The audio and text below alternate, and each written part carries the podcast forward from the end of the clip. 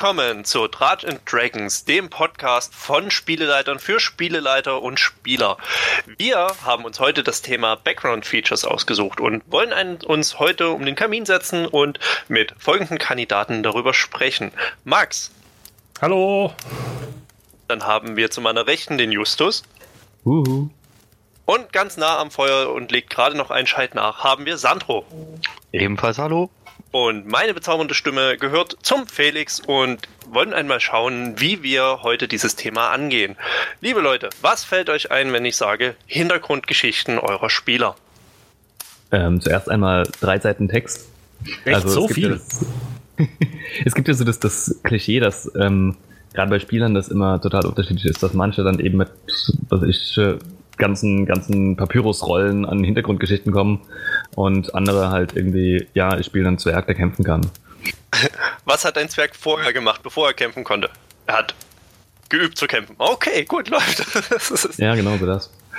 Ja, das stimmt. Also äh, es ist immer der, der große Unterschied, ich kann dir da zustimmen mit dem, entweder wissen die Leute, wen sie spielen, oder sie kommen einfach bloß, um Goblins zu vermöbeln. Mhm.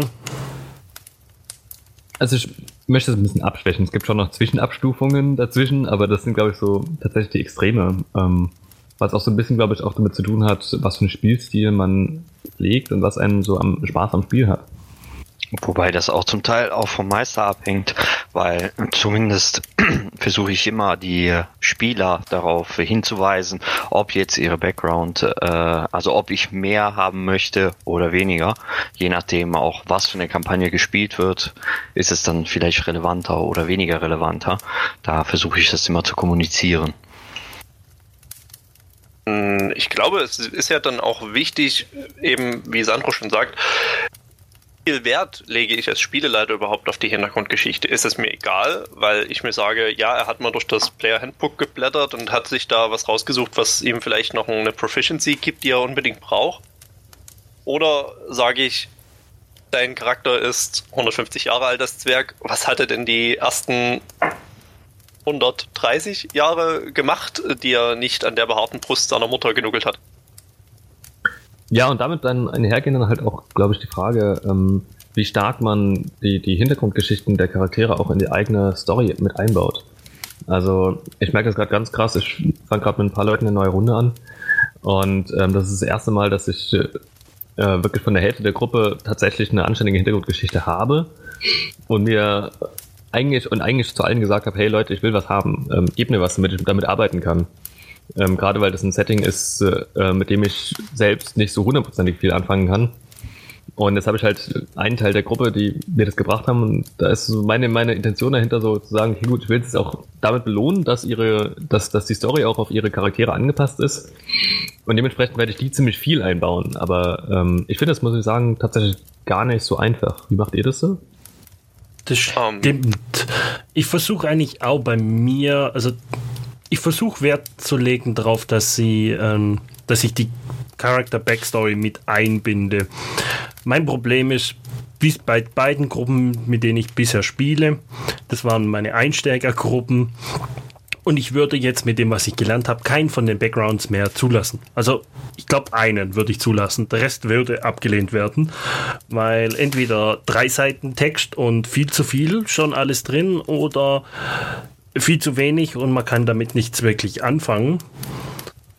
Weil es macht doch mit am meisten Spaß, also zumindest denke ich das, wenn die Geschichte sich um deinen Charakter dreht und nicht nur um irgendwas, was so gar keinen Bezug hat zu dir.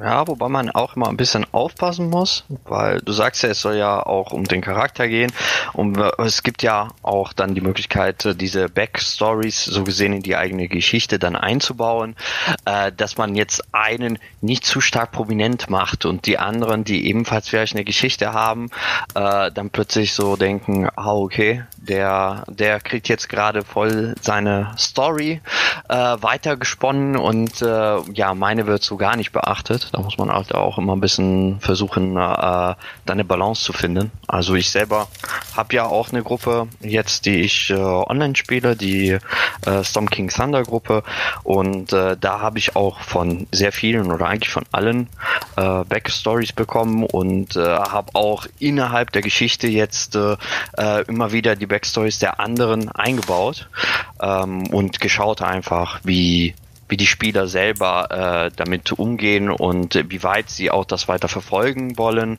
Ich habe immer denen so ein bisschen die Möglichkeit gelassen, weiter da hineinzugehen oder halt nicht. Und das hat eigentlich tatsächlich gut funktioniert. Wobei ich immer sage, ein bisschen aufpassen muss man schon, nicht, dass der eine dann denkt, äh, ich werde komplett vergessen oder vernachlässigt. Ich muss gerade schmunzeln, was Max erzählt hat. Äh, und kurze Anekdote. Auch in meiner Anfängergruppe, äh, wir hatten alle ziemlich wenig Ahnung von D und D und haben halt losgelegt, und Background-Feature war so, ja, meine Spieler wachen eh auf in der Höhle und haben keine Ahnung, wer sie sind und was sie dort machen, deshalb Background lassen wir erstmal frei und das tun wir später irgendwie mit einarbeiten. Und irgendwann habe ich dann gesagt, okay, eure Charaktere erinnern sich, schickt mir quasi mal bis zur nächsten Session eure Ideen zu, an was die sich erinnern.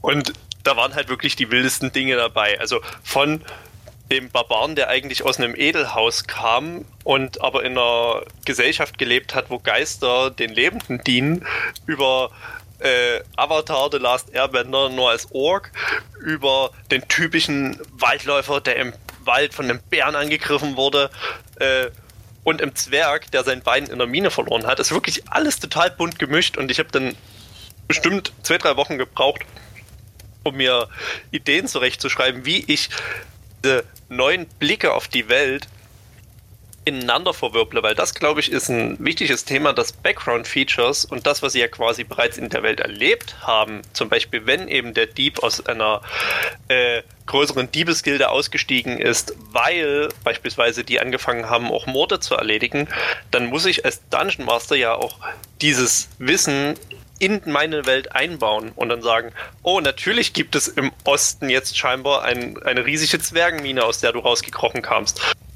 Wie handhabt ihr das, wenn ihr sagt, ihr wollt die einbauen? Baut ihr dann nur Figuren aus der Vergangenheit ein oder gibt es richtige neue Orte? Also ich freue mich ehrlich gesagt über alles, was ich bekomme, weil ich meistens recht, ähm, wenn man es negativ formuliert, denkfaule Spieler habe, leider. Ähm, und dementsprechend, also ich versuche alles zu verwursten, was ich irgendwie kriege von, von meinen Spielern und Spielerinnen, ähm, weil ich da eigentlich echt Spaß dran habe. Und wie vorher schon angeklungen ist, ähm, ich der Meinung bin, dass das halt viel zum persönlicheren Spiel beiträgt.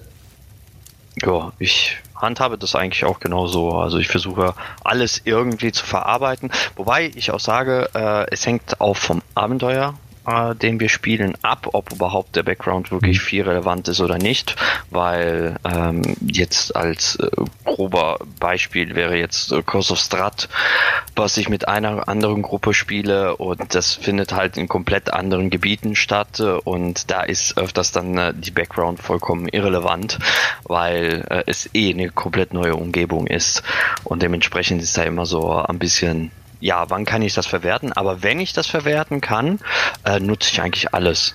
Äh, wobei mir auch aufgefallen ist, dass äh, vor allem tragische Background-Stories sehr beliebt sind. Äh, natürlich. Also wie viele Charaktere, ich glaube, die am sterblichsten oder die, die Kreaturen, die am häufigsten in D und D sterben, sind die Eltern. Also wie viele Spieler, ja. Meine Eltern sind gestorben, mein Vater ist gestorben, der ist gestorben. Also wirklich, ich warte auf den Tag, dass irgendein Spieler rankommt, jo, ich komme aus einem völlig normalen Elternhaus, ich mache Abenteuer, weil ich halt Abenteuer machen will. Hatte ich tatsächlich schon. Oh, äh, hatte ich auch. Okay. Aber ähm, ich, ich, ich gebe dir recht, das ist, das ist ja auch inzwischen fast schon eigentlich ein Klischee, dass man sagt so, ja, also ähm, ich komme aus dem Dorf und das wurde von Orks niedergebrannt und alle meine Verwandten sind tot. Genau, ja, also das ist eine typische Geschichte, die auch bei mir immer wieder vorkommt, sowas in der Art. Aber es macht halt einem halt auch einfach. Es macht den Einstieg recht einfach. Ähm, man muss als Spieler nicht unbedingt sich so krass viel Gedanken drüber machen, wie die Backstory ist, ähm, die ganzen Namen sich ausdenken, was auch immer. Also für viele ist es echt eine, eine Belastung, dass sie sagen, ähm, die würden sich irgendwie, also wenn ich denen sage, hey, gib mir bitte eine Background-Story und gib mir, was weiß ich, N P Cs, ähm, mit denen ich arbeite oder sowas, oder. Also ich habe eigentlich immer ganz gerne, ich versuche inzwischen zu etablieren, dass ich sage, gib mir bitte etwa eine Seite und gebt mir ähm, mindestens drei N P Cs. Einen, der, der euch feindlich gesinnt ist, einen, der euch neutral gesinnt ist und einen, der, der als Kontakt dienen kann, der euch irgendwie helfen kann oder sowas. Einfach damit ihr was habt, womit ich arbeiten kann. Also machst du das in gewisser Weise, gibst du denen so die Fragen, weil ich würde das inzwischen so machen, wenn ich eine neue Gruppe anfange, in fünf, sechs Fragen, die an die Kampagne angepasst sind, die man spielen möchte, oder wenn es wirklich nur Homebrew ist und es soll nur um die Charaktere gehen, dann halt darum. Ähm, und die müssen sie mindestens beantworten. Mehr brauchen sie nicht machen, aber wenn sie die alle beantwortet haben, diese fünf, sechs Fragen so... Wer würde es hassen, wenn du wieder zurückkehrst, dass du noch am Leben bist? Wer würde sich darüber freuen, dass du noch am Leben bist? Warum bist du überhaupt, weil wenn mal davon angefangen, wenn man mit Level eins anfängt, warum bist du überhaupt, warum hast du überhaupt angefangen, als Abenteurer zu leben? Was war der Grund der Entscheidung? Weil das ist ja nicht etwas, was man morgens aufsteht und sagt, ach, heute werde ich Abenteurer und packt seine Sachen und lässt sein komplettes Leben zurück. Sondern was war der Grund, dass du angefangen hast, Abenteurer zu sein? Ich halte das für eine extrem wichtige Frage, ähm, weil... Wie oft beginnen die ersten Abenteuer, wenn sie jetzt nicht gerade von Goblins überfallen werden, mit ja, geh mal in deinen ersten Dungeon rein und töte dort wenigstens drei Gegner, so nach dem Motto, und loote dann wie wild, wo ich mir auch immer denke, was sind das für Menschen, die sagen, yo, ich gehe da rein, dann steche ich dort halt diese Lebewesen ab und nehme ich denen alles weg und dann gehe ich wieder und dann nenne ich mich Held. Also ich finde, das ist ziemlich wichtig, auch dort die Motivation reinzubringen und zu sagen, darum macht mein, meine Person das, weil ich meine, es gibt ja auch normale Jobs wie Bauer sein oder Adeliger. Ich meine, schon der Background Adeliger bedeutet ja eigentlich, dass ich vielleicht nicht zwingend Geld brauche oder dass ich ein gewisses Ansehen genieße. Also was genau treibt mich dann raus und sage ich, jetzt durch den Schmutz robben und Goblins abstechen?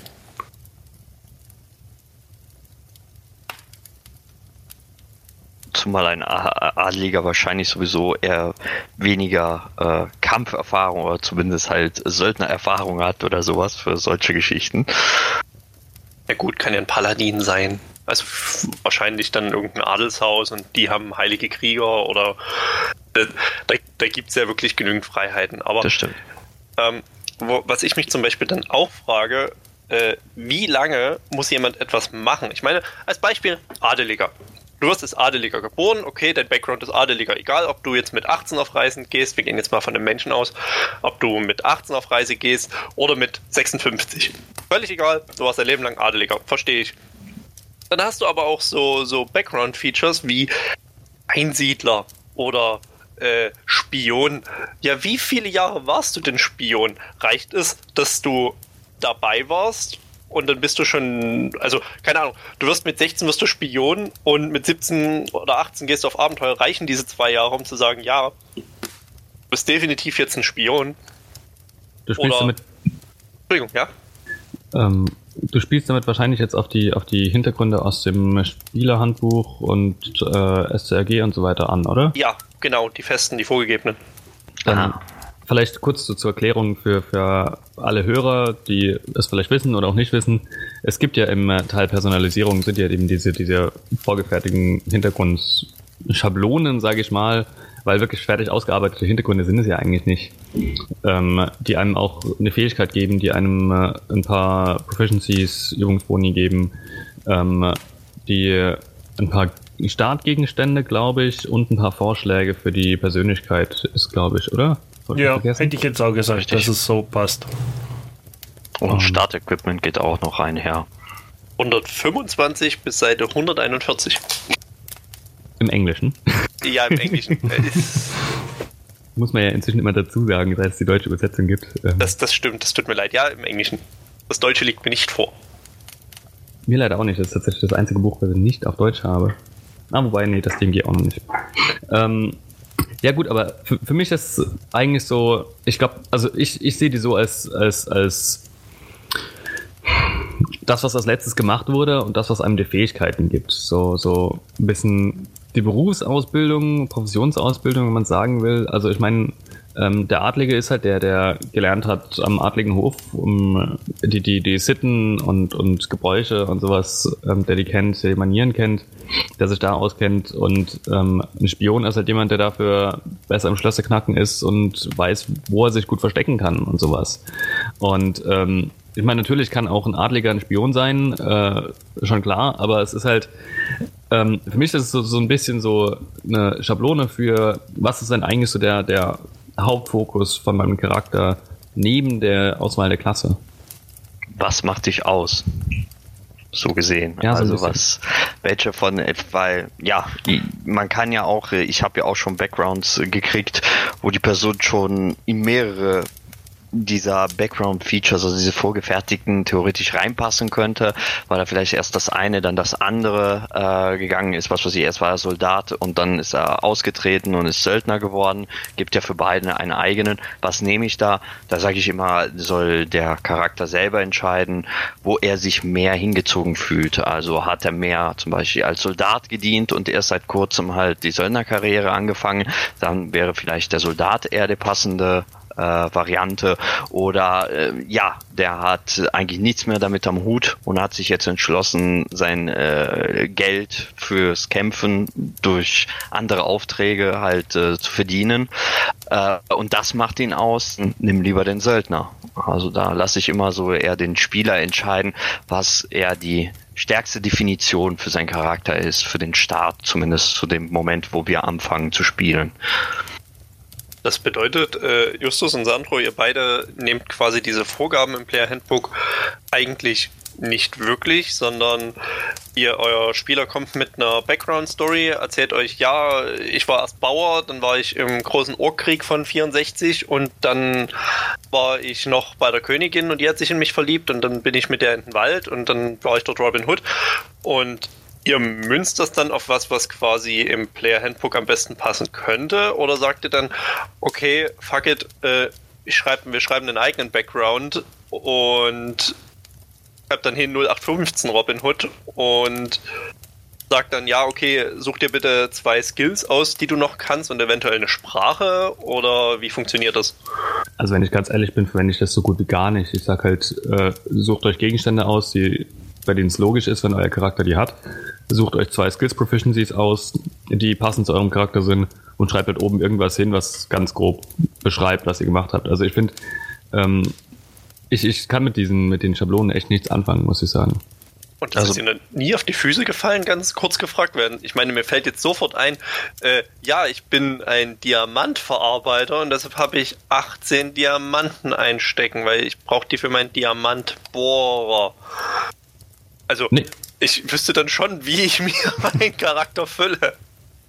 Ja gut, es ähm. muss ja trotzdem immer noch passend für ein Level eins Charakter sein. Also da muss man halt die Restriktion machen. Und, und wenn er halt alles verloren hat, als er gerade startet und sich so gesehen komplett neu äh, ja, neu orientieren muss, äh, irgendwie wär, muss es schon begründet sein, dass man am Anfang ja nur die Startausrüstung hat. Ob es die vorgefertigte aus der Hintergrundgeschichte ist oder selber ausgesucht, sollte es immer aber im Maßen sein, dass es passt und dass es gebalanced ist zu den anderen Charakteren, die in der Gruppe sind.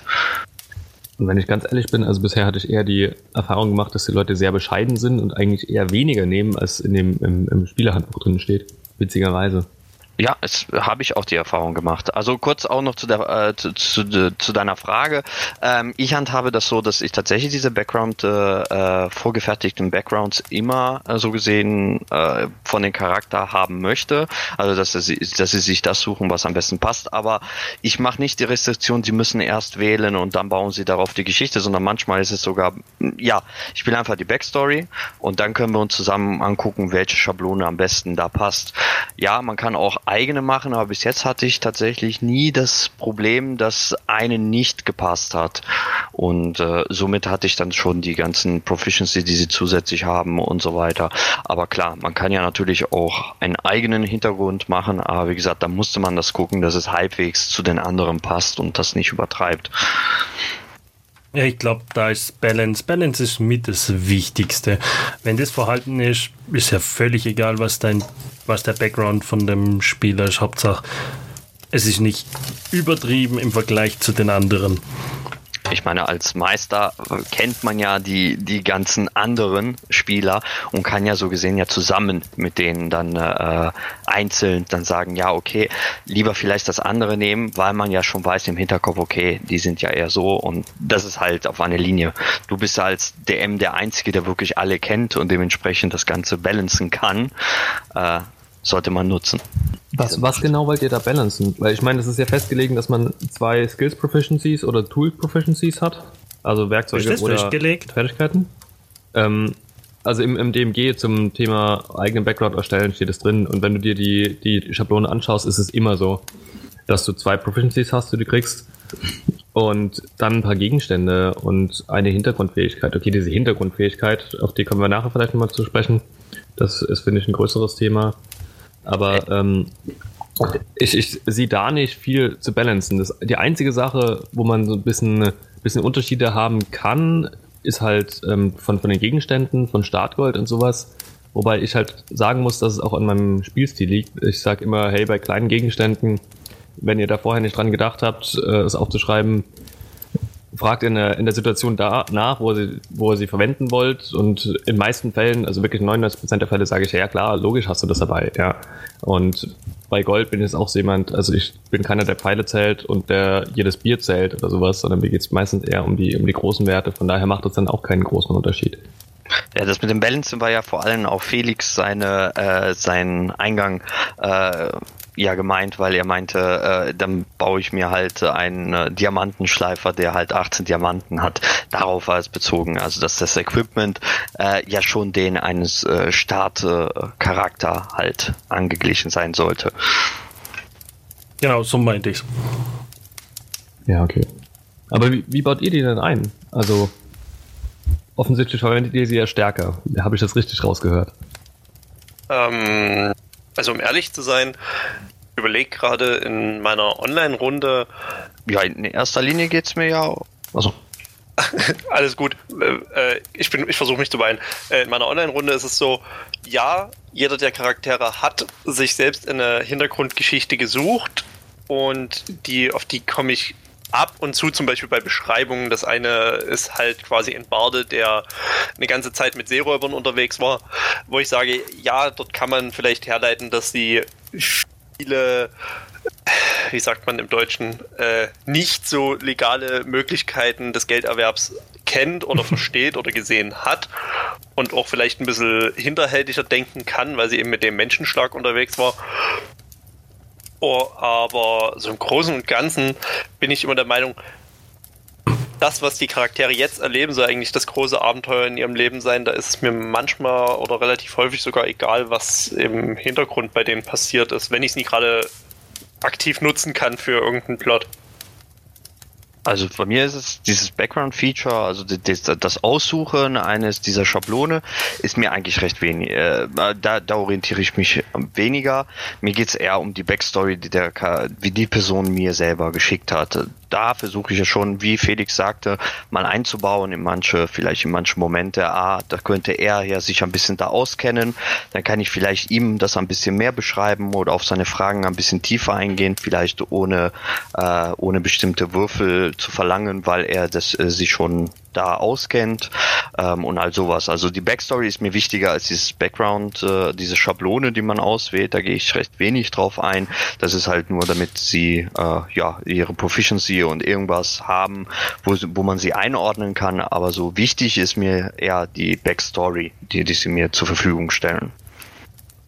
Da kann ich eigentlich nur zustimmen. Bei mir inzwischen ist, am Anfang war es mir nicht so egal, äh, war es mir relativ egal. Inzwischen ist mir nicht mehr egal, welche Back- Background-Stories die haben, ob, ob wie die jetzt dann welche Vorlage oder v- welche Schablone die verwendet haben. Das ist mir völlig egal. Das mache ich meistens eher so Pi mal Daumen, ja, das passt. Such dir was aus, was du gerne hättest. Das hat eigentlich auch bisher relativ gut funktioniert. Aber ich versuche eigentlich schon wirklich die, die Background-Story richtig einzubauen. Also zum Beispiel bei einem von meinen Charakteren, da ist die, die das ganze Dorf von Drow vernichtet worden. Und natürlich hat der Charakter jetzt etwa ein paar Probleme mit Drow. Und ja, es gibt immer wieder größere Kampagnenabschnitte, die mit Drow sich behandeln oder befassen. Und auch geplant ist, dass er tatsächlich irgendwann mal auf seine Widersacher, auf die, die überhaupt wirklich die Ursache sind, warum er dieses Trauma hat, zusammenstößt. Weil er hat so ein paar Erinnerungen an diese Nacht, aber nicht viel. Ähm, da muss ich zum Beispiel sagen, ich finde Background-Features oder, oder überhaupt Hintergrundgeschichten gut an neuen Tischen, auch an, an mit, mit neuen Spielern, weil ich da festgestellt habe, dass es extrem angenehm ist, äh, ähnlich wie du sagst, Justus, kennt bitte irgendwelche N P Cs, äh, ich lasse das gerne dann so entwickeln, dass ich sage, es wäre schön, wenn jeder in seiner Hintergrundgeschichte irgendwie schon mal was mit einem am Tisch zu tun hatte, um eben dieser Anfangsrivalität, vier Leute sind in der Taverne und sollen auf einmal zusammen losziehen, entgegenzuwirken, dass man sagt, hey, wer bist du? Und dann erstmal hier Player gegen Player Kämpfe am Anfang hab, sondern halt wirklich zu sagen, okay, die kennen sich aus irgendeinem Clou zusammen, was weiß ich, der Druide hat schon mal mit dem Dieb irgendwas gemacht und der Fighter kennt den Barbaren von, aus einer anderen Schlacht. Dann wirklich, die müssen ja nicht Freunde gewesen sein, können ja trotzdem auch schon auf dem Schlachtfeld Feinde gewesen sein, aber dass die sich zumindest kennen und einen gewissen Respekt voreinander haben und nie einfach sagen, ja, wer bist denn du, ich stech dich ab. Mm, stimmt, es macht natürlich sehr viel Sinn, dass die sich eigentlich kennen. Sollte man vielleicht häufiger machen. Ich mache das auch sehr selten. Also eigentlich sind es bei mir fast immer, wenn ich was Neues angefangen habe, kennen sie sich alle untereinander nicht. Wobei das manchmal auch ganz interessant, also ich mir macht das vor allem sehr viel Spaß, das, das wirklich geheim zu halten, bis an den Tag, wo die Leute zum ersten Mal spielen, wissen sie eigentlich nicht, was die anderen für eine Klasse, eine Rasse oder wen sie überhaupt spielen. Und an dem Tag, so gesehen, tauchen die plötzlich auf und so nach und nach äh, kommen die in die Geschichte hinein. Und die anderen sehen plötzlich, ah, das spielt er. Und vielleicht sogar bis zur Hälfte des ersten Abenteuers wissen sie nicht mal, welche Klasse die Person ist, weil äh, er bis jetzt noch nichts von den Features dieser Klasse benutzt hat. Ähm, aber bei mir kommt es immer sehr gut an, bei den Spielern dieses selber erstmal herausfinden und rätseln, was ist der andere, was spielt er? Und äh, so, ah, okay. Und dann dieser Überraschungsmoment.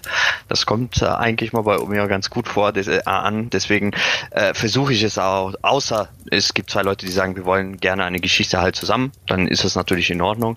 Ähm, aber ansonsten hatte ich bis jetzt fast immer nur, dass alle sich nicht kennen und so gesehen sich erst an den Tisch kennengelernt haben, die Charaktere, die Spieler natürlich nicht.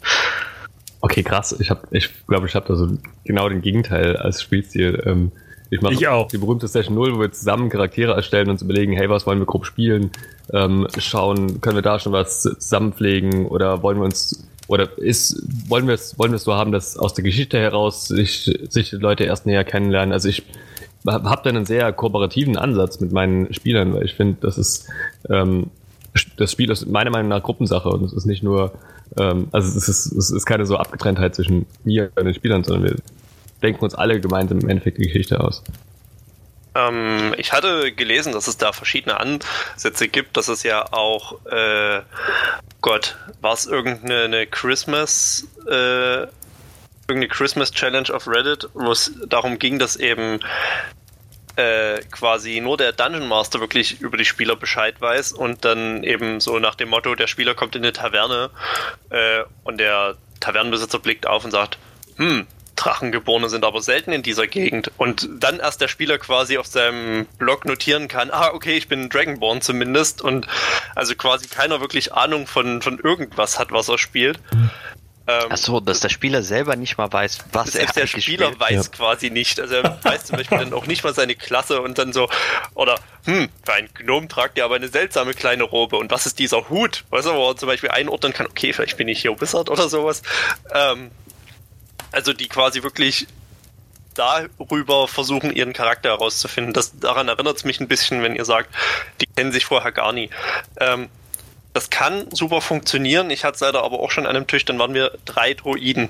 Und Droiden können in den ersten Leveln jetzt zwar ein bisschen was, aber du hast halt schon gemerkt, dass quasi alle Proficiencies und, und quasi alle, das können wir mit unseren Skills leisten, irgendwie sehr limitiert war. Also ich finde es auch schöner, wenn man zumindest sagen kann, man kennt vielleicht einen aus irgendeiner Geschichte. So kann man sich zumindest mit einer Person am Tisch immer abstimmen und sagen, okay, mit dir kann ich gut arbeiten. Gut, aber da ähm, ich möchte ihr kurz noch, weil weil weil das ja äh, auf meine Sache bezogen war, ähm, ich, es ist nicht so, dass ich äh, nicht ungefähr die Leute ja trotzdem so baue, dass es eine sinnvolle Gruppe ist. Also ich höre mir, jeder sagt mir, was er gerne spielen will, gibt mir so zwei, drei Vorschläge oder vielleicht sagt er, okay, ich möchte unbedingt das spielen, das wäre so die Idee. Und dann gucke ich, dass aber die anderen, dass alle irgendwas nehmen, was halt zueinander passt. Ich werde jetzt nicht plötzlich drei Druiden oder drei, drei Leute der gleichen Klasse drin haben. Also ich als Meister weiß, was die Leute spielen und versuche schon, eine sinnvolle Gruppe zusammenzustellen. Nur die Spieler wissen nicht, was sie, äh, was die anderen halt spielen. Äh, und erst an den Tag selber dann herausfinden, was eigentlich die anderen gewählt haben. Gut, ich schätze, da sind wir aber wieder bei Stilsache und ähm, die einen haben es halt so lieber und die anderen haben es so lieber. Ähm, um vielleicht nochmal zurück zu den äh, zu diesen Schablonen zu kommen, die ja vorhin nochmal unser Thema waren. Ähm, die haben ja auch Vorschläge für Persönlichkeitsmerkmale, für die Ideale, ähm, für die für die ähm, ähm, Bonds und für, für die für diese Nachteile. Wie heißen die? Äh, Laws. Laws. Laws, genau. Ähm, verwendet ihr da die Vorschläge? Ähm, geht ihr vielleicht gar so weit, dass ihr sagt, hey, äh, ich möchte eigentlich, dass nur die für die Charaktere verwendet werden? Oder seid ihr da auch ganz frei? Oder bringt ihr diese, diese Flaws und sowas überhaupt mit ein ins Spiel? Da bin ich ganz frei, da, halt, da halte ich mich auch überhaupt nicht dran. Ich wüsste nicht mal, was da wirklich drin steht, muss ich gestehen. Sondern ich versuche, oder ich würde inzwischen, ich muss ja immer sagen, ich würde inzwischen versuchen, weil ich habe es bei den Alten natürlich nicht gemacht, ähm, ich würde inzwischen versuchen, denen aus ihrer Backstory, die gleich dazu mit diesen Fragestellungen, die ich ihnen gebe, zu da dazu zu zwingen, da was reinzuschreiben. Und sie sollen dann halt ihre eigenen Sachen reinschreiben. Und die würde ich definitiv verwenden, um Drama oder andere Inter, ähm, Intergruppenprobleme zu erschaffen oder zu, zu lösen. Weil einfach, ja, das bindet die Charaktere viel mehr in die Geschichte mit ein, als wenn sie einfach keinen Floor haben oder einfach nur einen Floor draufstehen haben, aber es wird, es kommt in, die, in, in der Kampagne, wird das gar nicht betrachtet, so, ja, ich hasse es, Geld auszugeben und man bekommt alles geschenkt. Ja, schöner Floor. Man muss nie Geld ausgeben, man hat nie die, Pro- nie die Probleme. Okay, das war jetzt ein blödes Beispiel, aber also, nur in die Richtung gehend. Also ich habe auf jeden Fall erst einmal äh, überhaupt, dass es diese diese Tabellen gibt, Flaws und Personality Traits an sich, finde ich erstmal eine sehr gute Sache. Also ich komme ja aus, äh, ich habe früher ja D S A sehr viel gespielt und da gibt es halt sowas nicht und das war immer, äh, ja, da mussten sich die Leute selber alles mögliche überlegen. Es gab zwar Vor- und Nachteile, aber das ist ein bisschen anders als hier.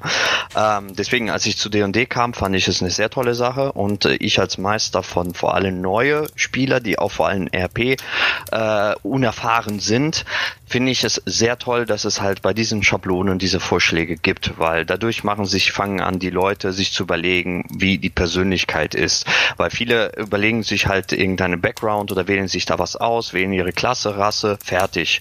Und da hast du zwar das Fleisch so gesehen des Charakters, aber nicht die Seele. Und die kriegst du halt durch diese, äh, ja, dadurch, dass du den Charakter wählst, wie reagiert er auf Sachen oder was hat er für Flaws und so weiter.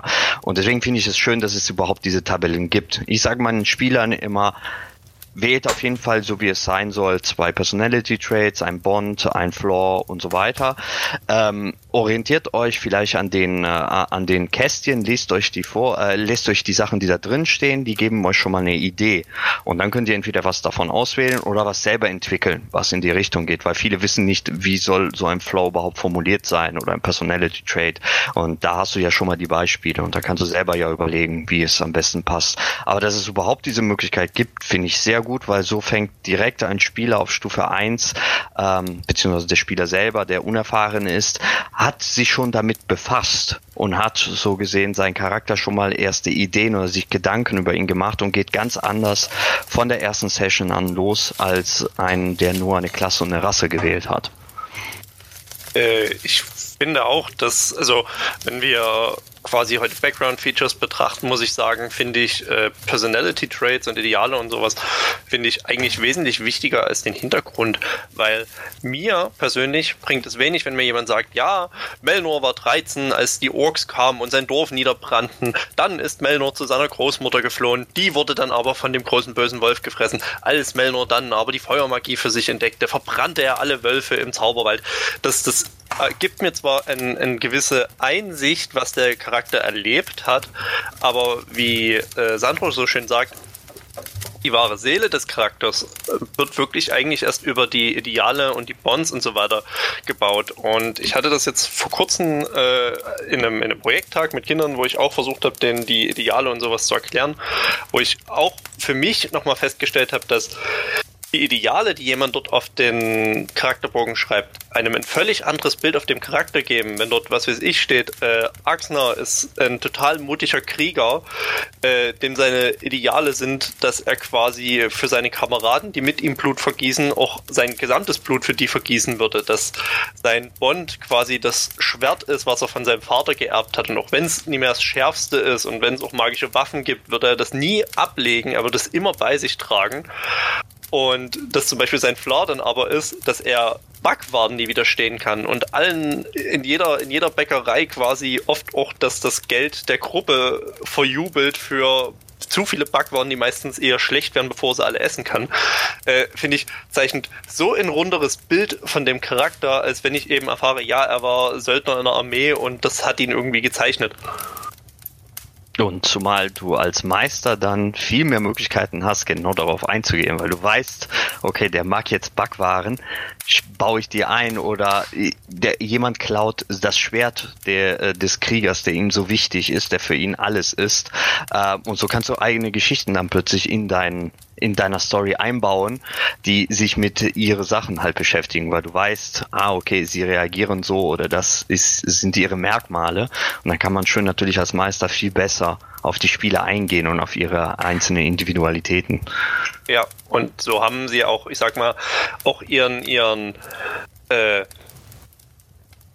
ihren Spotlight-Moment, ihren, ihren Moment im, im Schein, wo quasi die Geschichte sich scheinbar kurz nur um sie dreht, äh, auch wenn sie jetzt gerade mal nie heroisch irgendwie einen Drachen enthaupten, sondern, und wenn es einfach nur darum geht, eben äh, irgendjemand kommt und sagt äh, und bietet eine horrende Summe für dieses, für dieses Schwert, weil er sagt, das ist ein uraltes, zwergengeschmiedetes Schwert, das will ich unbedingt haben, ich biete dir jedes Gold, und allein bloß den Konflikt zu sehen zwischen dem Schurken der Gruppe, der eigentlich alles für Geld tun würde, und dem stolzen Krieger, der eben sagt, es ist mir völlig egal, wie viel Geld du mir bietest, äh, wenn ich davon achtzehn Bäckereien kaufen könnte, ich verkaufe dieses Schwert nicht.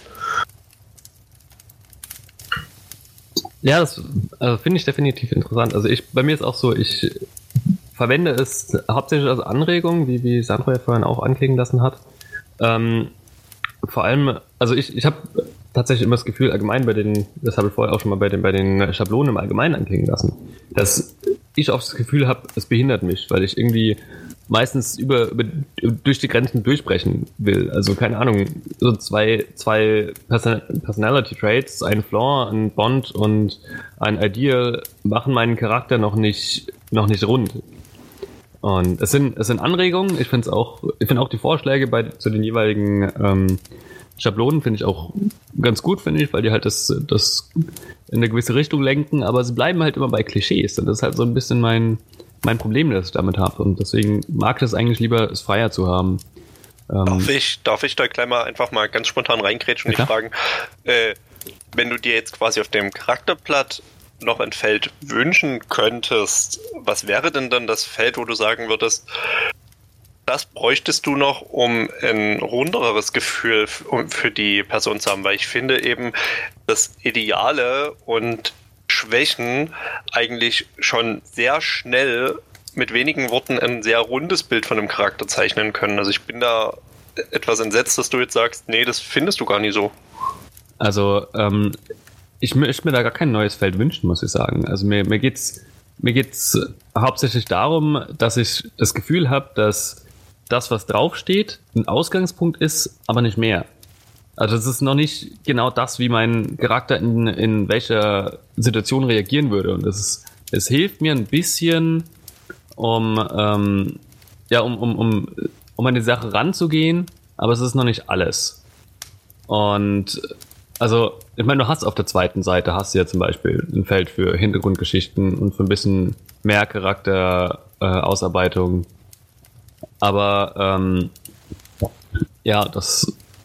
Ich, ich, ich habe meistens ein extra Blatt für, für meinen, meinen Charakter und nochmal ein extra Blatt für Zauber und sowas, weil mir die Felder, ähm, also für, für mich ist es das eigentliche Charakterblatt, was man sich aus dem, aus dem P H B holt oder irgendwie ein alternatives Sheet runterlädt oder sowas, ist für mich eine Übersicht meistens. Ich versuche gerade, also ich, es kann sein, ich, ich bin gerade auf einer, auf einer langen Leitung, weil ich das Thema nicht ganz so durchdringe, aber für mich persönlich, wie gesagt, ich glaube wirklich, dass die äh, Kurzbeschreibung, also Flaws, Ideas und so weiter, dass die trotzdem immer noch ein runderes Bild über, oder ich mehr über den Charakter lerne, wenn du mir das erzählst, als wenn du mir eben seine Hintergrundgeschichte erzählst, weil die Hintergrundgeschichte, ja, es ist schön, dass er eben mit fünfzehn losgezogen ist und dass er das und das gemacht hat, aber das am Ende verrät mir ja nicht so viel wie klar klar formuliert, dass das sind seine Persönlichkeitstraits. Also wenn dort halt steht, er ist gierig, ja, dann kann ich ja als Dungeon Master ganz anders damit arbeiten, als wenn ich irgendwann erfahren habe, ja, er hat halt mal mit siebzehn irgendwo ein Laib Brot geklaut, weil er gebettelt hat, wo ich mir denke, ja, da kann ich mir noch nie herleiten, dass er rechtschaffend gut oder, oder gierig ist. Weißt du, wie ich meine? Ja, schon. Das, das ist auch nicht das, was ich widersprechen möchte. Mir geht es nur darum, dass ein Charakter mehr ausmacht als zwei oder drei äh, äh, Merkmale, die ich mir aufschreibe. Ja, das auf alle Fälle. Okay, ich hatte es so verstanden, dass du sagst, äh, zu wissen, dass er früher Pirat war, sagt dir mehr als äh, das, was dort steht. So hatte ich es jetzt auf. Nee, nee, ganz habe ich es falsch verstanden. Okay, ja, so weit, da war ich nämlich gerade auch jetzt bei dem Punkt. Also mir reicht das quasi nicht aus. Ich bräuchte mehr für mich. Ah, okay, dann, dann, dann macht es Sinn. Okay, dann bin ich bei dir. Ja, wobei ich immer diese Felder, ja, es ist ja nur ein ungefähr eine eine Grundstruktur. Natürlich ist da viel mehr Tiefe, aber die spielst du ja dann im Abenteuer selber ja aus. Also dafür ist ja das Abenteuer da, um so gesehen seine Persönlichkeit ja wirklich entfalten zu können. Die die ganzen Flaws und Bonds und ähnliches ist ja ist ja die Ra- das, den Rahmen, in dem du dich bewegst. Und den Rest, aber auch, ganz wichtig finde ich es auch immer, dass es diese Bonds und diese Flaws im Verlauf der Geschichte sich auch ändern können. Also es ist ja nicht so, ja. dass das festgesetzte Grenzen sind. Wenn du sagst, du, du hast Angst vor etwas äh, Bestimmtes und das ist dein Flaw, kann es sein, dass über die, über die Geschichte selber du deine Angst besiegst und diesen Flaw nicht mehr hast. Vielleicht entwickelst du ja aber wieder was Neues oder äh, ja, dienst plötzlich äh, eine Person, die dich gerettet hat äh, und dementsprechend wird er für dich einfach, du würdest alles für diese Person tun und er wird dein neuer Bond. Also es kann ja alles Mögliche sein. Man, man darf nicht äh, sich so festsetzen, dass das, was da drin steht, auch bis zum Ende, bis der Charakterstufe zwanzig und die epischste Geschichte der Welt erlebt hat, äh, immer noch äh, Angst vor Spinnen hat oder so. Äh, kann natürlich auch sein, aber man weiß ja nie. Äh, es, es kann sich entwickeln. Es können neue Ängste dazukommen, es können neue ja, Ängste besiegt werden. Es kann ja aber auch sein, dass bestimmte Gewohnheiten äh, entstehen, äh, weil irgendetwas passiert ist in der Geschichte, der ihnen da plötzlich, was weiß ich, seine, seine Sachen, dass er viel mehr darauf aufpasst, weil er schon mehrmals beklaut worden ist und, und, und, und, und. Also da, da, da ist es ja genau das, was man ja erreichen will, seinen Charakter innerhalb der Geschichte zu entwickeln und ihn vielleicht am, ja, dass er sich ändert oder dass er Neues dazulernt. Deswegen ja. ist, sollte so diese, diese vier Felder nur so den Grundrahmen geben, so fängt er im Abenteuer an, das ist das, woran er glaubt und was danach passiert ist, hängt dann von der Geschichte ab. Bin ich ganz bei dir, äh, deshalb sage ich ja auch, oder empfehle ich den Spielern zumindest immer, nehmt bitte einen Bleistift. Äh, ich glaube auch, das ist extrem wichtig, äh, diese Charakterentwicklung auch zu machen. Eben, äh, wenn das Schwert geklaut wird, kann er es zwar als sein Bond haben, aber dann ist sein Bond wahrscheinlich eher äh, ich muss dieses Schwert wiederfinden oder, oder sein Ideal oder so. Also auf alle Fälle bin ich auch dafür, dass sich diese, diese Felder nie festgeschrieben sind. Wenn er eben aufsteht und sagt, ich habe Angst vor Spinnen oder mit Level eins und er tötet jetzt Arachnarak, die Riesenspinne, und, überko- und rettet somit die Gruppe oder so, dann würde ich halt sagen, naja, dann könnte man das vielleicht streichen und sagen, er ist darüber gewachsen. Aber bin ich ganz bei dir, dass quasi im Verlaufe der Geschichte, wenn einschneidende Ereignisse passieren, auf alle Fälle auch sich Motivation, die Bonds und die Ideale ändern müssen. Ich meine, schon als Beispiel, Liebe kann ja äh, ein, ein ausreichender Grund sein, dass er vielleicht sagt, äh, es ist mir völlig egal, was hier mit meiner Gruppe passiert, Hauptsache dem N P C X Y in Dorf Z Y passiert nichts. Da, da finde ich, da merkt man den Unterschied, während diese Bonds, Ideale und so weiter, die sollten flexibel sein, während die Background-Story, naja, wenn die sich im Spiel verändert, okay, die kann vielleicht die Sichtweise ändern, aber das ist ziemlich fix. Das ist etwas, was mir wirklich die, ja, we- ah ja, okay. Ich habe halt vorhin ein Problem gehabt mit, als ihr gesagt habt, das beschreibt die Seele von einem Charakter. Wenn ich dann den Bond, die Flaws und so weiter reinbringe, beschreibt es wirklich die Seele oder ist das halt auch nur ein Aspekt da davon, weil die Geschichte im Hintergrund, eine Background-Story, wenn sie tragisch war oder so irgendwas, die wird dich ja immer beeinflussen. Auch wenn du jetzt gerade mit den Spinnen in dem, bei dem Beispiel, du hast eine Spinnenangst, weil, keine Ahnung, weil früher deine Familie halt, um jetzt mal wieder die Eltern mit reinzubringen, die immer sie sterben, als sobald Abenteurer da sind. Spinnen, weil sie eklig sind und tausend Augen haben. Das reicht. Ja, okay. Den, aber ja, aber dann, genau, dann ist okay, dass sich das ändert, weil, oder das ist ja dann wirklich nur ein Teil, aber wenn sie deine Eltern umgebracht haben, also sowas Einschneidendes, ob du jemals darüber hinwegkommst, klar, als Flaw vielleicht, aber so im Hinterkopf bleibt es wahrscheinlich immer. Aber also beschreibt es doch wieder irgendwie ein bisschen die Seele. Aber glaubst du wirklich, also jetzt Beispiel, manche Module spannen ja über mehrere Monate, quasi weniger Jahre, die da quasi zwischen Beginn des Abenteuers und Ende des Abenteuers sind, gerade wenn du vielleicht dann noch so Zeitsprünge und sowas drin hast, wenn du ein ganz, ganz schlechtes Homebrew schreibst.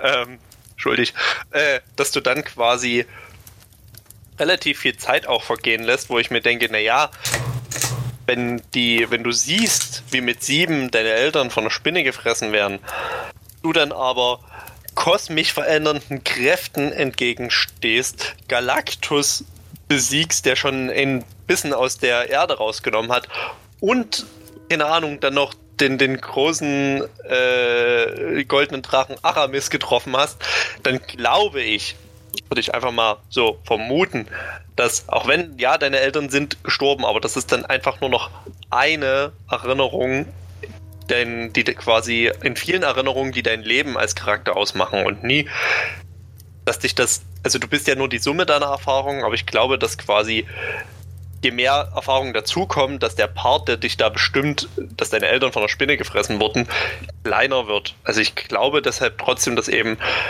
Bonds und Flaws quasi mehr darüber aussagen, wie würde der Charakter jetzt im Moment handeln, wenn du ihm sagst, töte das Hundebaby oder ich töte hier äh, das Dorf. Äh, dass das schneller darüber aussagt, als wenn du erst, wie gesagt, deine sieben Seiten Hintergrundgeschichte liest, okay, Ja, ja, okay. Da stimme ich zu, ja. Für die momentane Situation sollten die eher ausschlaggebender sein. Vielleicht, äh, vielleicht nicht Seele, sondern Geisteszustand.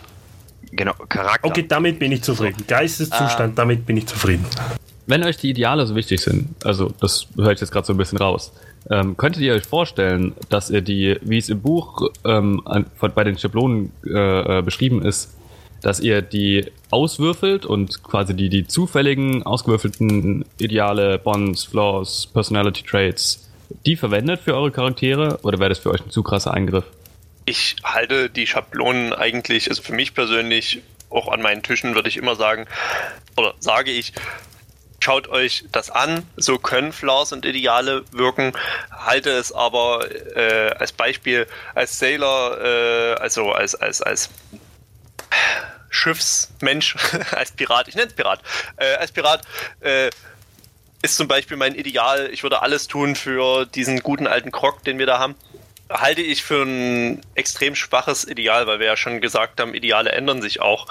Was sich dann zum Beispiel über die ersten vier Kampagnen zieht. Ich wäre dann schon eher dafür zu sagen, wenn du dir schon dort eine Schablone aussuchst und du möchtest unbedingt ein Ideal in diese Richtung machen, dann schreib's auf. Aber das, ich persönlich, wenn ich einen Charakter zum Beispiel schreibe, habe eigentlich im Kopf, was dem seine Ideale sind. Da muss ich nichts würfeln. Also das dient vielleicht maximal mal, um mal einen Neben-N P C zu erstellen, von dem ich wirklich noch gar keine Ahnung habe, wie der aussehen soll.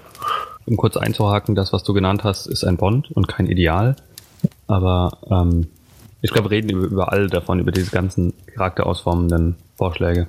Ja, ich meine, Entschuldigung, wenn ich Ideale sage, dann meine ich Bond, Flaws und so weiter. Tut mir leid, falsche Formulierung.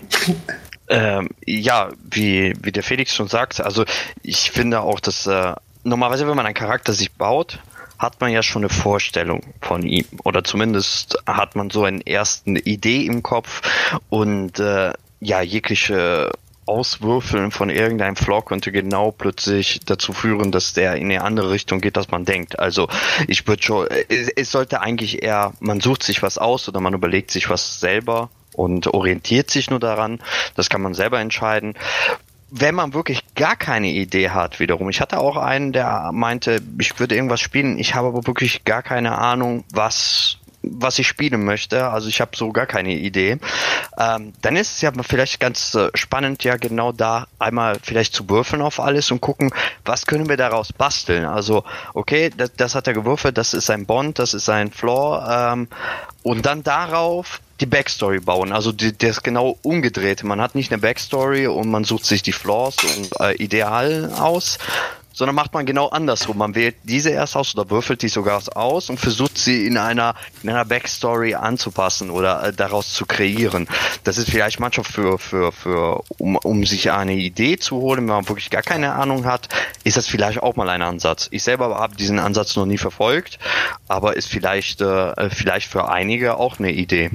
Dann könntest du ja aber genauso auch gleich deine Hintergrundgeschichte anhand der Schablonen auswürfeln, weil du hast ja in Xanathars Guide to Everything äh, hast du ja quasi auch diese Schablonen drin, wo du sagen kannst, ah, ich bin Krieger und ich würfel und ah, okay, jetzt habe ich äh, hier gewürfelt, ah, ich bin Schiffsbrüchiger und ja, dann kannst du ja quasi das dann auch direkt würfeln. Also ich glaube, sowas zu würfeln wäre, wenn überhaupt, dann nur für einen One-Shot oder sowas, wo ich wirklich gar keine Ahnung habe, was ich für einen Charakter brauche, oder wir sagen all random, dann wäre das, glaube ich, die einzigste Variante. Gut, ich glaube, aber die Xanathar-Version ist da auch nochmal eine Extremausformung, weil, ja, weil du da ja quasi deinen gesamten Lebensweg auswürfeln kannst, wenn du willst, und auch auswürfeln kannst, ob deine Eltern noch leben oder nicht, weil wir es vorher angesprochen hatten. Ähm, ich glaube, auch da steht drin, dass die Eltern meistens tot sind. Ich glaube, da haben auch eine höhere Wahrscheinlichkeit, wenn ich es recht in Erinnerung habe. Und so Sachen, der gefährlichste ähm, Job. Eltern? Ja. Zumindest die D und D, ja. Wie wär's denn, wenn wir mal kurz über das sprechen, was doch eigentlich uns der Background als, oder dem Spieler bringt, den er uns um die Ohren werfen kann. Zum Beispiel, wenn der äh, Barde mit Musikerhintergrund sagen kann, halt, stopp, ich brauche meine Taler nicht dem Wirt geben für eine Übernachtung, denn ich kann einfach äh, heute Abend hier auftreten und kann dafür und unentgeltlich heute hier übernachten. Also die sogenannten Hintergrundfähigkeiten, die mit zumindest bei den Schablonen immer mitkommen. Genau, dazu, wird, da, dazu wollte ich mich auch gerade eine Frage stellen. Das fände ich mich ganz interessant, weil das die Sachen sind, ich habe vorhin gesagt, ich missachte die Schablonen meistens. Und die, dadurch kommen diese, diese Background-Features, fliegen bei mir da, dadurch auch immer raus. Weil ich persönlich eigentlich auch der Meinung bin, ähm, also sie, sie sind wieder eine Anregung. Und eine Hilfestellung gerade für Spieler, die, die damit ein bisschen Schwierigkeiten haben, sich wirklich in das, in das Rollenspiel als, als Schauspiel oder Ähnliches reinzubegeben und zu, die überlegen zu haben, okay, was, was habe ich denn jetzt für Möglichkeiten? Ich denke, dazu sind die sehr gut. Ich bin nur der Meinung, ähm, wenn ich mein, meine, meine Idee von meinem Charakter habe und was er im Hintergrund gemacht hat und sowas, dann kann ich auch, ohne jetzt da eine festgeschriebene Fähigkeit zu haben, ähm, einfach sagen oder an, an meinen Spielleiter gehen im Notfall und sagen, hey, hier, ich bin doch Adliger, kann ich, habe ich da nicht irgendwie irgendeine Möglichkeit, auf dieses Fest zu kommen oder sowas? Und das sind halt meiner Meinung nach Sachen, die da nicht so direkt festgeschrieben sind, ähm, auf die man aber selbst auch kommen kann und die halt auch eigentlich sinnvoll und wichtig sind, finde ich. Ja, zumal mal einige der Fähigkeiten wirklich auch gut sind, andere dieser Fähigkeiten ähm, ja eher vielleicht einmal im Abenteuerleben überhaupt gebraucht werden oder benutzt werden können, ähm, das sehr unterschiedlich ist und äh, dann plötzlich die Spieler, die ein bisschen vielleicht eher auf Power Gaming, was ich sehr nicht schön finde, aber es gibt ja diese Leute und dann fangen sie an, ich suche mir den Background, der eine Fähigkeit hat, mit dem ich am besten, der, der ja, der besonders stark ist und gar nicht mehr auf das Rollenspiel oder an seinen Charakter, sondern einfach nur das aussucht, was am stärksten ist oder so. Also ich als prominentes Beispiel fällt mir immer ein, weil ich es einfach nicht mag, Outlander. Outlander hat dieses schreckliche äh, Sache mit den, äh, er findet immer Essen für die ganze Gruppe, wenn er in der Wildnis ist, immer. Muss nicht darauf würfeln. Das finde ich so zum Teil störend, weil ja, die sind irgendwo in der Fremde und müssen jetzt Essen besorgen und äh, hast plötzlich so vielleicht einen Survival-Aspekt äh, in dem Moment. Ja, okay, äh, ich äh, habe hier die Fähigkeit, ich bin Outlander, ich finde immer was zu essen, ich besorge für die ganze Gruppe. Okay, fertig. Mm. Du bist Geht. im Underdark. Du hast keine Ahnung, was hier los ist. Jo, aber ich habe hier einen Background. Okay, gut. Ja, okay, genau, da muss man aber jetzt genau das Wording betrachten. Deswegen, als du das gesagt hast, habe ich, hab ich gleich aufgeschlagen und nachgeschaut. Und da steht nämlich schon dabei, provided that the land offers berries, small game, water and so forth. Das heißt, Underdark, wenn du die dort nicht auskennst, würde ich das überhaupt sagen. Klar. Tschüss, Pech gehabt.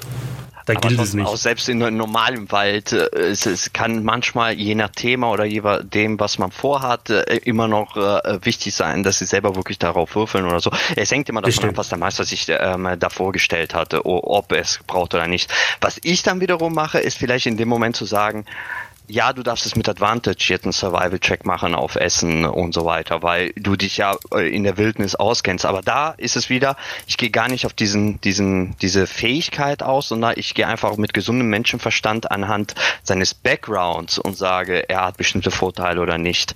Äh, und gar nicht erst wirklich diese Fähigkeit äh, herausnehme, weil ich finde die, ich benutze sie sehr ungern.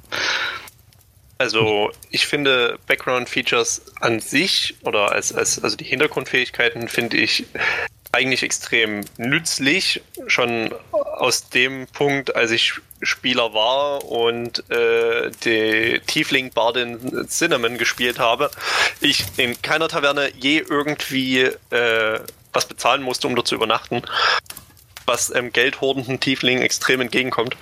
Aber im Großen und Ganzen verstehe ich die Sorge mit dem Outlander. Ich glaube aber, dass zum Beispiel gerade Nahrungssuche vielleicht in den unteren Leveln noch wichtig ist, aber wenn das, wenn die Umgebung kritisch genug ist, dass einfach nichts zu finden ist dort, dann kann der Outlander sein, wie er will, er findet trotzdem nichts.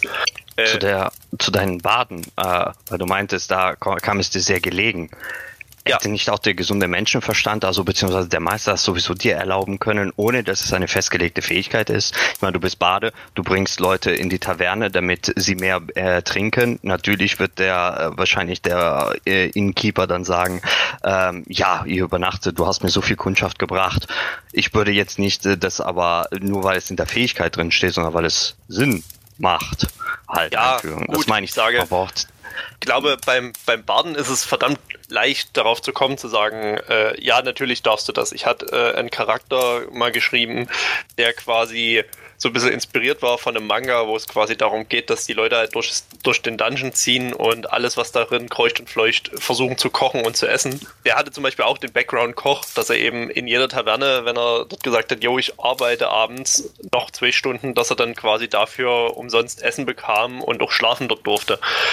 Solche, solche einfachen Dinge, aber was weiß ich, wenn du jetzt hier, äh, jetzt muss ich lügen, gibt ein Background, der sich irgendwie Spion oder sowas nennt oder, oder Spion bekannter, wo du es einfach heißt, du erkennst die Zeichen von, von deiner Spiongruppe und wenn du die findest, dann, dann kannst du auch immer sofort nach Hilfe fragen und, und bekommst Unterstützung, wo ich mir denke, wenn es das nie vorgeschrieben gegeben hätte und jemand würde zu mir kommen und mir sagen, ja, aber ich bin hier ein Teil, ein, ein Agent, wo, dann würde ich als Dungeon Master auch da sitzen, naja, pff, ja, wenn du denen über den Weg läufst, helfen die dir bestimmt, aber so dieses, Tieferschöpfende, von wegen, du weißt, wo die Geheimlager sind und sowas, das, da wäre ich jetzt zum Beispiel nicht drauf gekommen, da hätte ich jetzt gesagt, puh, willst du also James Bond sein, von mir aus.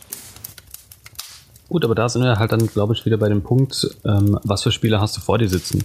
Also hast du jemanden, der da viele Ideen reinbringt und ähm, der da viel Bock drauf hat auf sowas und ähm, ja, dir viele Anregungen bringt, oder hast du halt jemanden, der, ich sag mal, ein bisschen abwerten, der es vielleicht nicht, nicht ganz so kreativ ist und ähm, für den eben das eine Anregung bietet. Und ich denke halt, als Anregung ist es nicht schlecht, aber als mehr, ich, ich finde es halt auch schwer greifbar meistens, diese Fähigkeiten. Ich hätte auch zudem, wenn ich die, die Fähigkeiten homebrewen würde und sagen würde, okay, ich nehme nie die vorgegebenen oder ich wandle die, die vorgegeben sind, immer leicht ab. Sowas wie, du bekommst freies Geleit oder äh, du kannst halt unentgeltlich irgendwie essen, trinken, schlafen. Ähm, dass ich ein Problem hätte mit so Allgemeinfähigkeiten, wenn dann jemand ankommt und sagt, ja, ich bin Gelehrter. Aha, okay. Naja, das bedeutet, äh, und jedes Problem wäre dann immer, ja, aber halt, ich bin doch hier Gelehrter und Gelehrter, da kann ich doch hier alles wissen und alles mit Advantage und da habe ich bestimmt schon was drüber gelesen. Wir hatten das mal an einem Tisch, wo so ein bisschen in die äh, Bronzezeit Homebrew lief und da hatten wir quasi einen Spieler, der gesagt hat, naja, ich bin halt ich habe halt die ganzen uralten Schriftrollen entdeckt und habe die gelesen. Und der Dungeon Master hat damals gesagt, jo, kannst du machen. Und halt jede Ausrede von ihm war, naja, aber warte mal, habe ich darüber nie was schon gelesen in meinen Schriftrollen? Und das hätte ich an meiner Stelle leitend dann sehr ermüdend gefunden und irgendwann gesagt, du hast nie alles Wissen. Und, und aber dort war es halt quasi ein für ihn valides Argument, um quasi über Hürden zu kommen. Okay, dann vielleicht ähm die Frage, wie spielt ihr diese Sachen denn aus, wenn sie verwendet werden, die Background-Features? Habt ihr da Beispiele? Nehmt das, das, was da steht. Da geht es bei mir auch wieder nur um, beim Barden ist tatsächlich das mit dem Background-Feature wirklich aufgekommen. Ansonsten, ja, auch das, was, was gerade Felix, du warst, oder? Ja. Ja, ja, ähm, Felix, du gerade gesagt hast mit Mit dem äh, Allwissenden. Das ist nämlich genau auch mein Charakter, Background von einem meiner Charaktere, wo ein Problem ist. Die Elfin war hundertsiebzig Jahre lang auf der Reise in Bibliotheken und hat alles gelernt. Ja, inzwischen fragt sie nicht mehr häufig, ne, nicht mehr so häufig, ja, aber weiß ich das nicht und weiß ich das nicht. Ja, yeah, das ist genau dieses, dieses Problem von solchen Features teilweise. Sie sind zu mächtig, manchmal. Dafür sind andere wiederum sehr schwach. Also nur weil es mir jetzt wieder nochmal einfällt, also d- diese Geschichte mit den, der Bade, der äh, übernachten kann, das kommt ja, das steht ja in den Entertainer-Feature, aber selbst wenn du ein Bade bist und nicht ein Entertainer-Feature hast, könntest du es auch tun. Somit ist dieser Ent- der Entertainer-Feature vollkommen überflüssig, wenn du zum Beispiel ein Bade bist. Aber wenn es darum geht, jetzt seinen Charakter zu bauen, ist es natürlich ein sehr gutes Background, weil es an sich dir ja genau das macht. Du hast halt dein ganzes Leben mit äh, Leute äh, ja, zu entertainen verbracht und dementsprechend ist Entertainer ein sehr guter. Aber der Feature, der dazukommt, könntest du auch so haben, könntest du so machen, auch wenn du nicht ba- äh, auch wenn du nicht diesen Feature hättest, könntest du als Bade das trotzdem tun. Weißt du, was ich meine? Aber das, das ist halt dann genau die Frage, wenn man sie verwendet, bleibt man darauf restrikt, äh, äh, darauf beschränkt oder ähm, keine Ahnung, sag, sagt man vielleicht me- meinetwegen auch, du kannst dieses Feature dreimal am Spieleabend verwenden oder sowas oder also ich schwebe da ziemlich in der Luft, wenn ich, wenn ich an diese Features denke. Ich denke immer wieder drüber nach, weil ich halt, wie gesagt, die, diese Schablonen fast gar nicht verwende. Und ich denke mir, hey, da sind aber Fähigkeiten drin. Und soll ich da schauen, ob ich da einen Ersatz finde? Oder ähm, deswegen, deswegen meine Fragen. Sind nie, also ich, so wie ich es verstanden habe beim, also ich habe nie alle im Kopf, die, die ich quasi jetzt im Kopf habe von Spielern oder die ich überblättert habe, äh, sind fast alle ja irgendwie sozialer Natur oder eben kleinere Dinge, ja, wie du findest. Ja, darum geht's ja. Wie gesagt, dort sage ich mir, diese Fähigkeiten denen zu geben, ist ja okay, wenn, was weiß ich, selbst der, der Akolyt, also die, die Gläubigen, die da irgendwie auch, was, was dürfen die, die dürfen äh, auch Unterschlupf in Kirchen und sowas finden. Ja, mein Gott, habe ich gar kein Problem damit. Wie gesagt, wenn, wenn wir dann anfangen zu sagen, Du darfst den eigenen Background schreiben und dann kommt eben äh, Melmor, das gebrannte Feuerkind, der vom ultra krassen Ultra-Zauberer dann Feuermagie gelernt hat. Also so, wir, wir stellen uns jetzt mal alle so den Edgelord-Spieler schlechthin vor, der auch schon mehr erlebt hat, als er je erleben kann in diesem Abenteuer. Und er setzt sich dann hin und sagt, ja, natürlich ist mein äh, meine Fähigkeit hier Wunderkind als, als Hintergrund und da kann ich natürlich achtmal am Tag meine Magieslots alle wieder auffüllen. Das ist eben dann der Punkt, also wo, wo sagen wir, spielerische Freiheit mit Hintergrund schreiben ist okay und wo sagen wir dann, die Leute, die vielleicht nicht so kreativ sind und eben sagen, naja, hier, ich würde einfach den, den Piraten aus dem Player-Handbook nehmen, wo sagen wir dann, äh, ja, der kriegt natürlich eine, eine Fähigkeit und die Proficiencies und wo sagen wir dann bei dem Wunderkind, sagen wir, ah, du kannst also acht Sprachen, geht klar, ach, du hast drei Proficiencies, aha, okay. Ach, und du hast noch Tool Proficiencies, okay. Ach, und du hast noch eine super Fähigkeit mit den Magie-Slots aufladen. Also dort habe ich immer das Gefühl, dort klammer ich mich lieber an das, was das Player-Handbook mir gibt, weil dort steht es halt fest drin und leite nur aus diesen Schablonen quasi eine neue Schablone ab und sage halt, ja, keine Ahnung, äh, ein, ein Verkäufer auf einer Karawane ist auch kein anderer als ein Schiffskapitän. So, zack, ausgemünzt, dasselbe. Und als wenn es eben full-blown Homebrew geht und die Leute mir dann sonst was um die Ohren werfen mit ihrer Hintergrundgeschichte noch dazu. Lass mich da vielleicht nochmal kurz reingrätschen. Ich finde, du hast es gerade auch ziemlich übertrieben. Also ich bleibe ja trotzdem bei zwei Proficiencies in Tools oder Skills. Und also mir geht es wirklich gerade nur um, um, diese, um diese eine Zusatzfähigkeit, die ja, wie du gesagt ja, hast, immer das, das war, das war gar kein ist. Angriff, äh, Justus, überhaupt nie. Alles gut, ich, ich übertreibe gerne, um, um Standpunkte klar zu machen. Äh, ich bin ganz bei dir, natürlich geht es um die Hintergrundfähigkeit. Was ich sagen will, ist bloß, wenn eben schon der komplette Hintergrund äh, selbst ausgedacht ist, wo schiebe ich dann einen Riegel vor und sage, bei Dingen, die man auch nie übersehen kann, was weiß ich, das mag vielleicht wie was total harmloses klingen, wie ich bin Gelehrter, klingt okay für mich, klar. Meine Hintergrundfähigkeit ist, ich weiß halt Dinge, die ich gelesen habe. Kann ich auch mitleben. Wenn du dann aber in Session zwei, drei auf einmal eben, wie Max beschrieben hast, nur noch hört, ja, ich bin doch aber Gelehrter, weiß ich das nie, kann dir das ziemlich schnell irgendwie Dinge kaputt machen. Das ist mein, mein Gedanke. Also quasi auch bloß aus Homebrew-Hintergrund, Homebrew-Hintergrundfähigkeiten zu generieren. Und Hauptsache, es macht auch dem Spieler was kaputt, wenn du dann irgend, wenn du dann immer wieder sagst, nein, weißt du nicht, oder nein, weißt du auch nicht, oder wa- wofür hat man dann das überhaupt ausgesucht? Eben. Deswegen, ich, ich habe damit auch mit diesen Features habe ich tatsächlich auch meine Probleme, weil manche sind, zum Beispiel, um auf den Sailor wieder zu kommen, dieses Free Passage kann extremst mächtig sein. Und ich bin froh, dass keiner meiner aktuellen Spieler dieses, ähm, diesen Background gewählt hat, Sailor, weil, naja, ich habe einen riesen Story-Arc auf, darauf gebaut, dass sie entweder sich ein eigenes Schiff kaufen oder irgendwo anheuern und nicht einfach nur, hallo, ich möchte auf ein Schiff und möchte nach Kult runter. Ja, das würde definitiv vieles verändern und wäre auch in meinem Fall jetzt extrem mächtig. Das ist halt echt, manche Sachen sind aufgrund der Geschichten extrem stark, manche sind dann wieder, hm, braucht man nicht.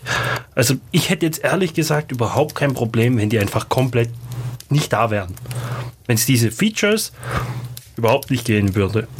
Kein Problem damit, weil ich kann immer, wenn mir irgendein Spieler kommt und mit seiner Background und sagt, ja, aber das da Hanne könnte ja eventuell ich wissen oder jetzt beim Baden, ja, ich, ich, ich, ich biete dem, ähm, dem Barmenschen an, dass er, dass ich für ihn arbeite, dass ich einen Abend lang Musikunterhaltung machen, dafür halt meine Gruppe und kostenlos wohnen kann. Dafür brauche ich kein Feature. Das ist, wenn er mir sagt, ja, er macht es oder vielleicht der noble Mensch halt, genau wie ihr es gesagt habt, er möchte auf eine Party. Ja, er ist, er kommt aus einem noblen Haus. Er weiß immer noch, sich zu benehmen. Sein Name wird wahrscheinlich immer noch Gewicht haben, außer er ist irgendwo ganz anders.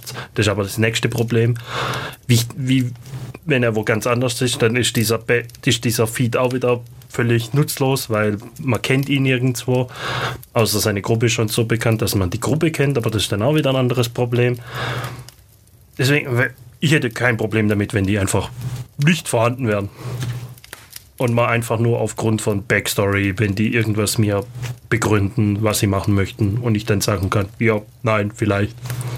Ja, ich, wie gesagt, ich orientiere mich auch einfach an der Hintergrundgeschichte und überlege, was Sinn macht, was nicht Sinn macht, und je nachdem kriegt er Vorteile, Nachteile in Form von mehr Informationen, weniger Informationen oder halt nicht bezahlen am Abend beim, äh, beim Spielen in der Taverne, ähm, und ignoriere eigentlich die, zum großen Teil diese, diese Fähigkeiten. Ich habe auch den Vorteil, dass meine Spieler auch das immer vergessen, dass da diese Fähigkeit ist. Und dementsprechend hinterfragt das nie jemand. Äh, und, und ich spiele das eigentlich in achtzig Prozent der Fälle so ohne. Und wenn mich da doch einer darauf aufmerksam macht, hier, ich finde aber so das Essen einfach, äh, um wieder auf den Outlander zu kommen, ähm, ja, überlege ich, passt es, passt es nicht, sind sie gerade irgendwo, wo es viel, wo es einfach ist, für ihn Essen zu finden, oder ist das für ihn auch eine unbekannte Landschaft? Klar findet er im Wald äh, seine Pilze und seine, seine Früchte, aber wenn er in einem komplett, äh, in einem Wald ist, der völlig fremd ist, der komplett anderes Essen und Vegetation, Flora, Fauna besitzt, wird er sich auch nicht auskennen, was ist da essbar und was nicht, und dann würde ich dieses Feature auch wieder fallen lassen, aber dann fühlt sich wiederum der Spieler betrogen um seine Fähigkeit. Deswegen bin ich ganz froh, dass meine Spieler das selber vergessen, dass sie diese Features haben. Das heißt, du würdest sie am besten auch einfach verbieten, im Allgemeinen bei dir am Spieltisch. Ja, oder verbieten ist doof, aber zumindest nicht explizit darauf eingehen.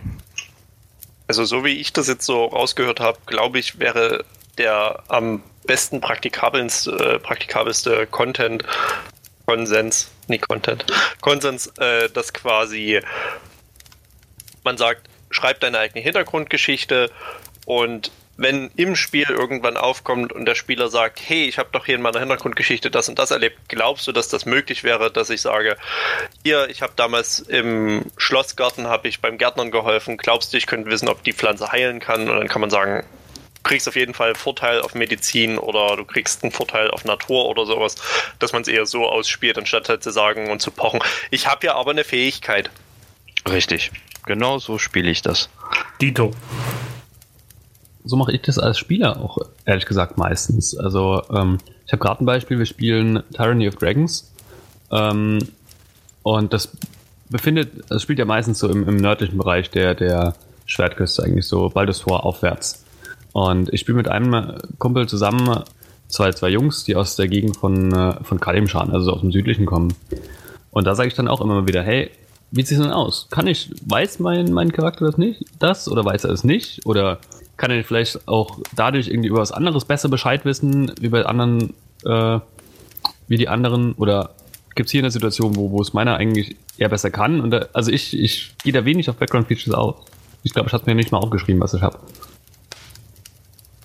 Also ich muss sagen, das wäre auch ein, Kon- auch ein Konzept, wo ich sagen würde, das könnte ich mir für eine neue Gruppe oder an einem neuen Tisch, könnte ich mir vorstellen, das einfach so zu handhaben und zu sagen, passt auf, gebt mir einfach eine gute Hintergrundgeschichte, nehmt euch hier eure zwei Proficiencies und sagt mir, ob ihr irgendwie Tools oder Sprache könnt, und fertig ist die Laube. Ein paar Gegenstände noch. Ja, machen es die Gegenstände wirklich? Also ich meine, kriegst halt ansonsten noch einen Säckel Gold oder so. Ja, der, der zusätzliche Gold ist wichtig. Ich glaube, in den in den Backgrounds sind an sich fast immer Sachen, die nicht wirklich vom Wert sind. Ab und zu vielleicht ein Dolch oder sowas, aber im Großen und Ganzen hast du einen, einen besonders wichtigen Zettel oder irgendetwas. Also es sind eher so kleine persönliche Sachen, die man durch den Background bekommt, was zumindest Equipment angeht.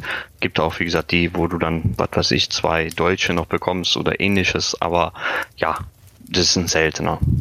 Ja, wobei das da auch bei mir dann gelten würde, wenn dir irgendwas in deiner Backstory einfällt, was ein Objekt, was dir wichtig wäre, dass du den dann einfach hast und nicht ein, zwar jetzt mal, mal in einem gewissen Rahmen, also nicht, dass mir sagst, oh, aber der fünfhunderttausend Gold dieses werte Diamant von meiner Familie, den sie mir vermacht haben, ist mir unglaublich viel wert, den möchte ich immer mit rumtragen. Ja, nein. Mm, doch, also um ehrlich zu sein, das würde ich zum wieder zulassen, unter der Bedingung, den wirst du halt, du würdest eher sterben, als ihn zu verkaufen. Ich halte das für einen super ja, okay. um ihm den dann abzunehmen. Ja, okay. Also solange es, wie gesagt, äh, wie wir am Anfang gesagt haben, solange er jetzt nie der, ich habe hier neunzig Diamanten bei mir, weil ich bin Diamantbohrschleifer oder sowas, äh, würde ich halt sagen, kann man das wahrscheinlich machen. Was, glaube ich, noch relativ powerful, äh, sehr mächtige Gegenstände sind, sind doch äh, Diebestools und sowas, dass man sagen kann, ja, du kannst damit irgendwelche Dokumente fälschen. Sowas sind, glaube ich, mhm. noch relativ wichtige Tools, wo ich sage, wo ich Justus recht gebe. Das ist wichtig natürlich, dass die die haben.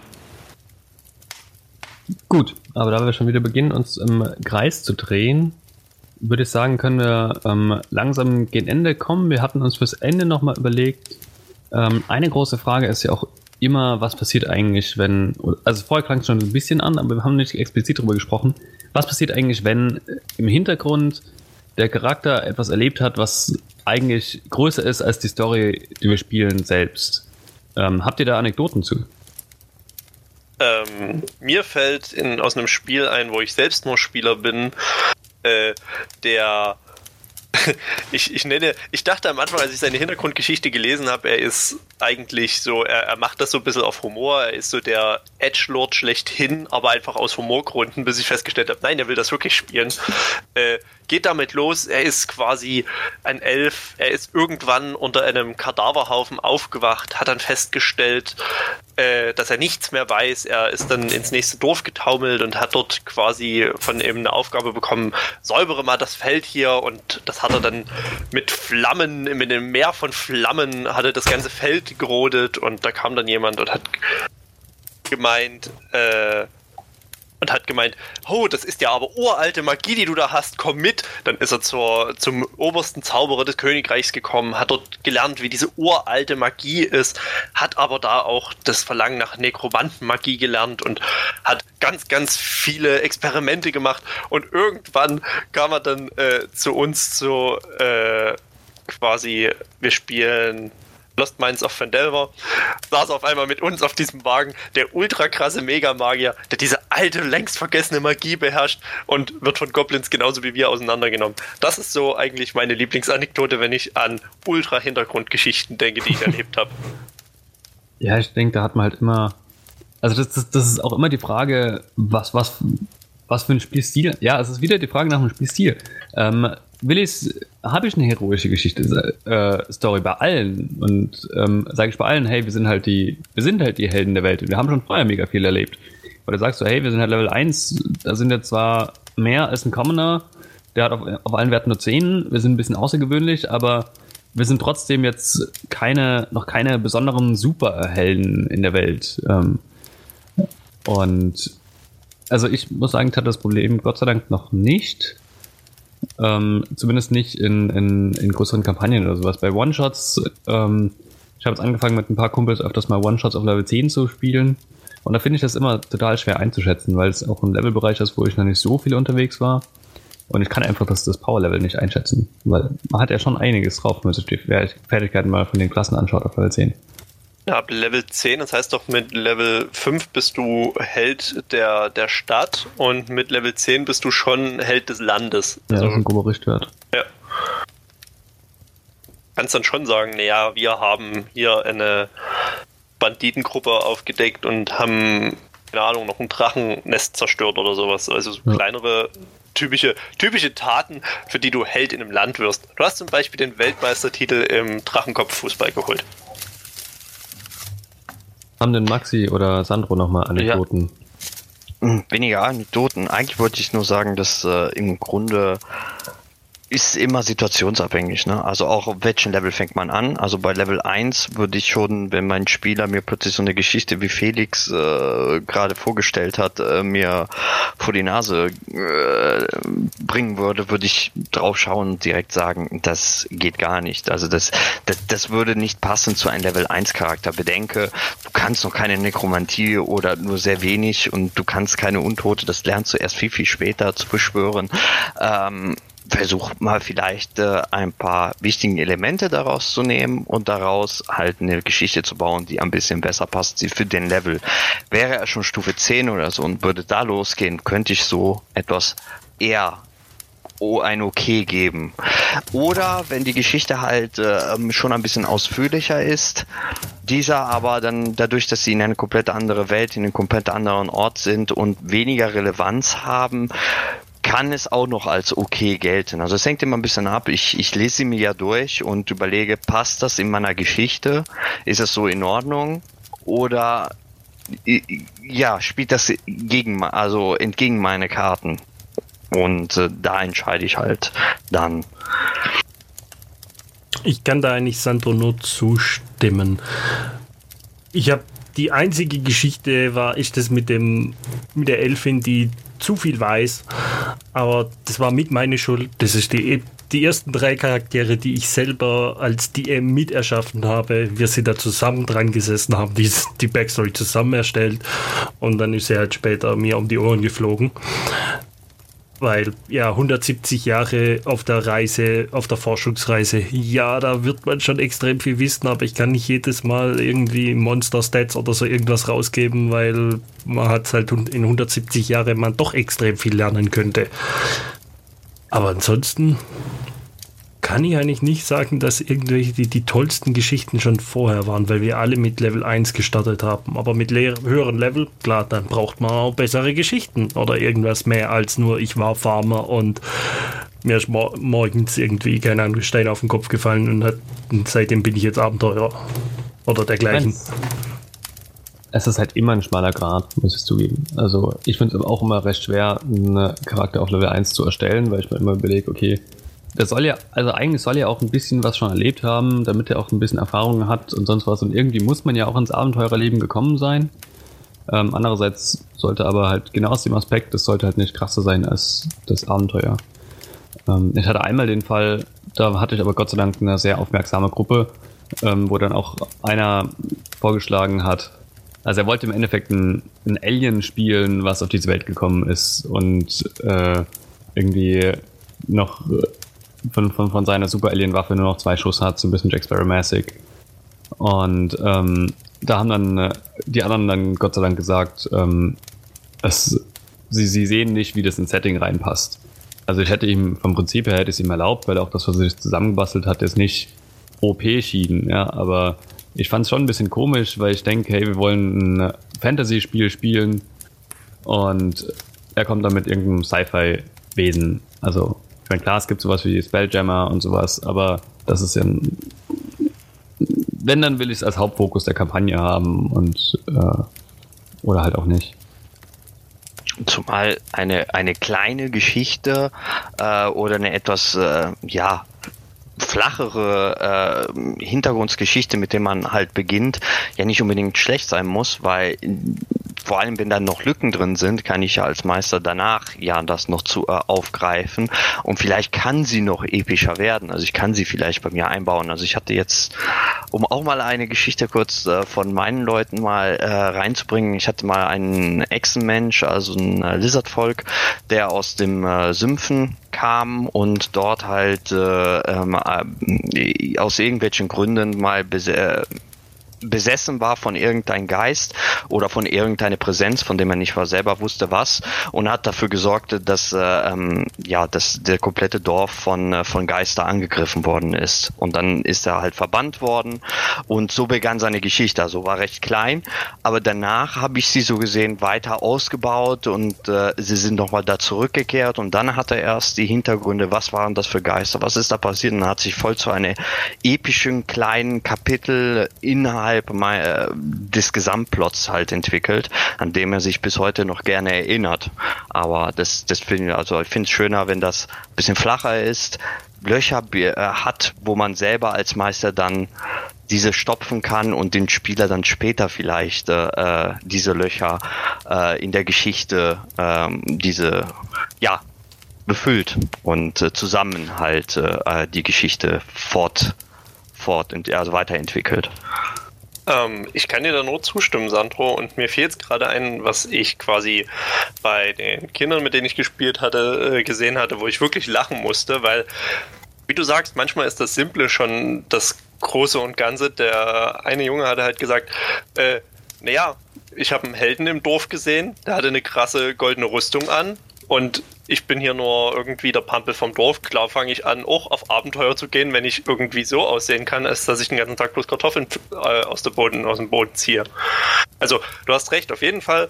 Vielleicht ist es manchmal besser, eine simple, einfache Hintergrundgeschichte zu haben und dann die Geschichte des Abenteuers, auch des Charakters zu erzählen. Okay, ich denke, das ist ein schönes Schlusswort. Ähm, wir danken euch fürs Zuhören und spielt mehr einfache Charaktere mit einfachen Hintergrundgeschichten, die oftmals doch Jungen aufgewachsen sind und deren Eltern noch leben. Vielen Dank.